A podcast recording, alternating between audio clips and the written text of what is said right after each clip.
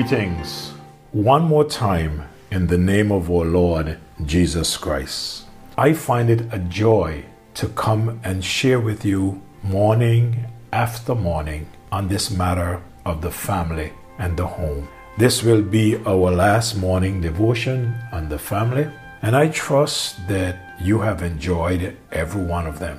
And if you feel like you can go back and listen to anyone anytime you want. And I want to thank you for joining with us day after day in these devotions. And I want to thank you for sharing these devotions with those that you shared them with. I'm looking at a song Ron Hamilton he wrote in regards to home and family. The song entitled Lord Bless Our Home. It is taking from Joshua chapter 24, verse 15. As for me and my house, we will serve the Lord. He said, Families all around us are crumbling, crumbling every day, yielding to the enemy and throwing life away. Bind our lives together, guard us with thy truth. When the struggle seems too great, Lord, keep our eyes on you. Lord, bless our home, protect our home. Let it be a refuge in this wall of sin. Lord, reign within. Keep us strong and true. And when we need you most, Lord, draw us close, committed to each other. Lord, bless our home. We give our home to you. There are only two stanzas, and this is my last devotion on the family. So I would say for you the second verse Thank you for your goodness. O Lord, our love was in your plan. Help us face the future always, trusting in your hand. Keep us warm and tender. Keep us clean and pure.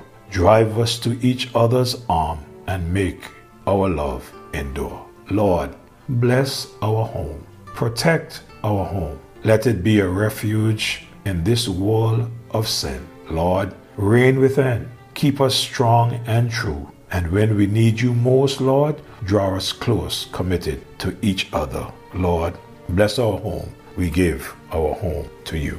We are looking these mornings at the family and the home, and uh, we are looking at the father. We looked at the children, Ephesians chapter 6, verse 1 to 3, and we are looking at the father in verse number 4.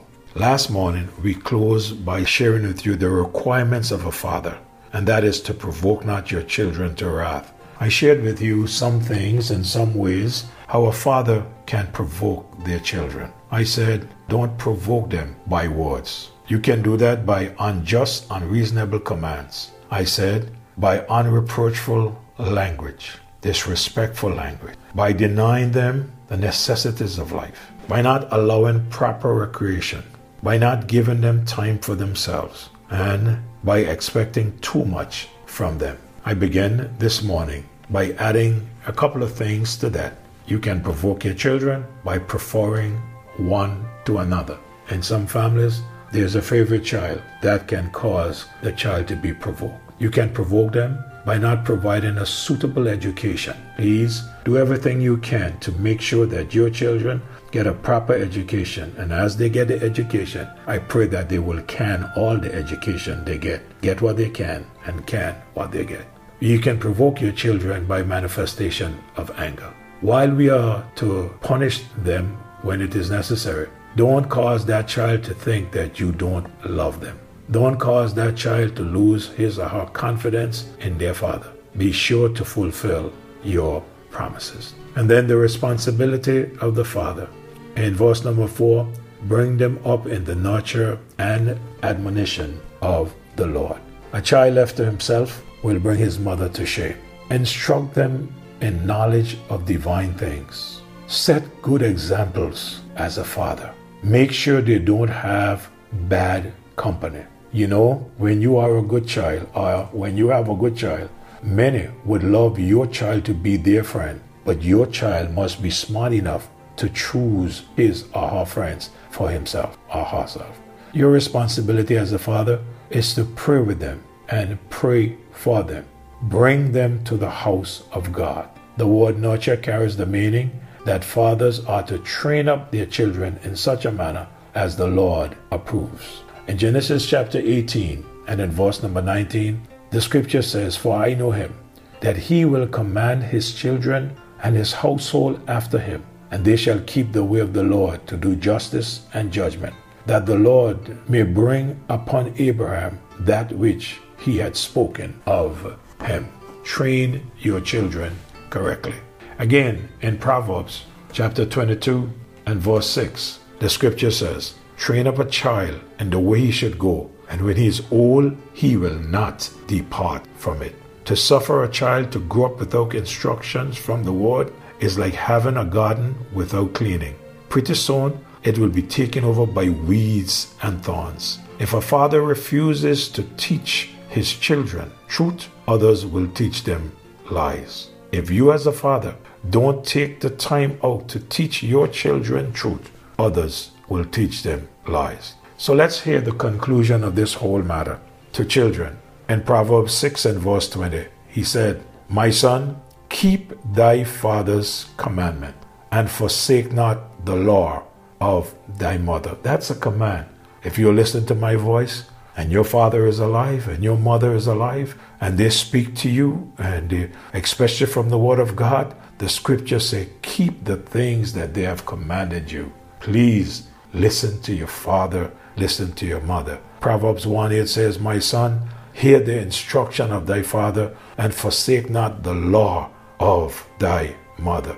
Listen, listen, listen, listen. Do what's right. Follow that which is right. And to the parents, in Colossians chapter 3 and verse number 16, let the word of Christ dwell in you richly in all wisdom, teaching and admonishing one another. Let the word of God dwell in us as parents and dwell in us richly, which means let it be there a lot.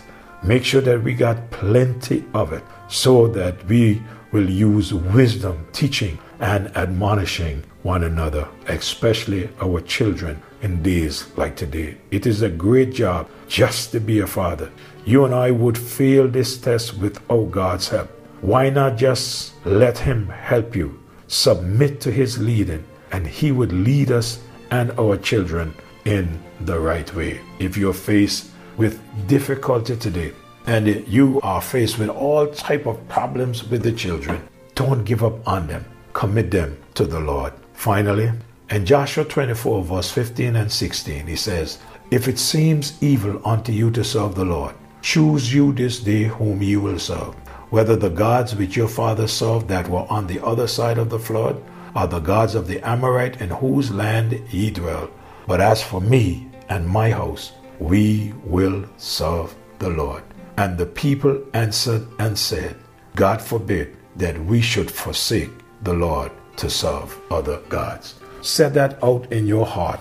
As for me and my house, we will serve the Lord. Our Father, thank you for the journey that you took me on to share with your people for these many weeks, Lord, on this matter of the family. I pray, dear God, that as I set out to please you, that you were honored, that you were glorified, dear God, in my service to you. And I pray, dear God, that those who listen, Lord, that they too were helped in some way. I pray that families are benefiting from your word. Just have your way with us. Don't give up on us. We love you, we praise you, and thank you. In Jesus' name I pray.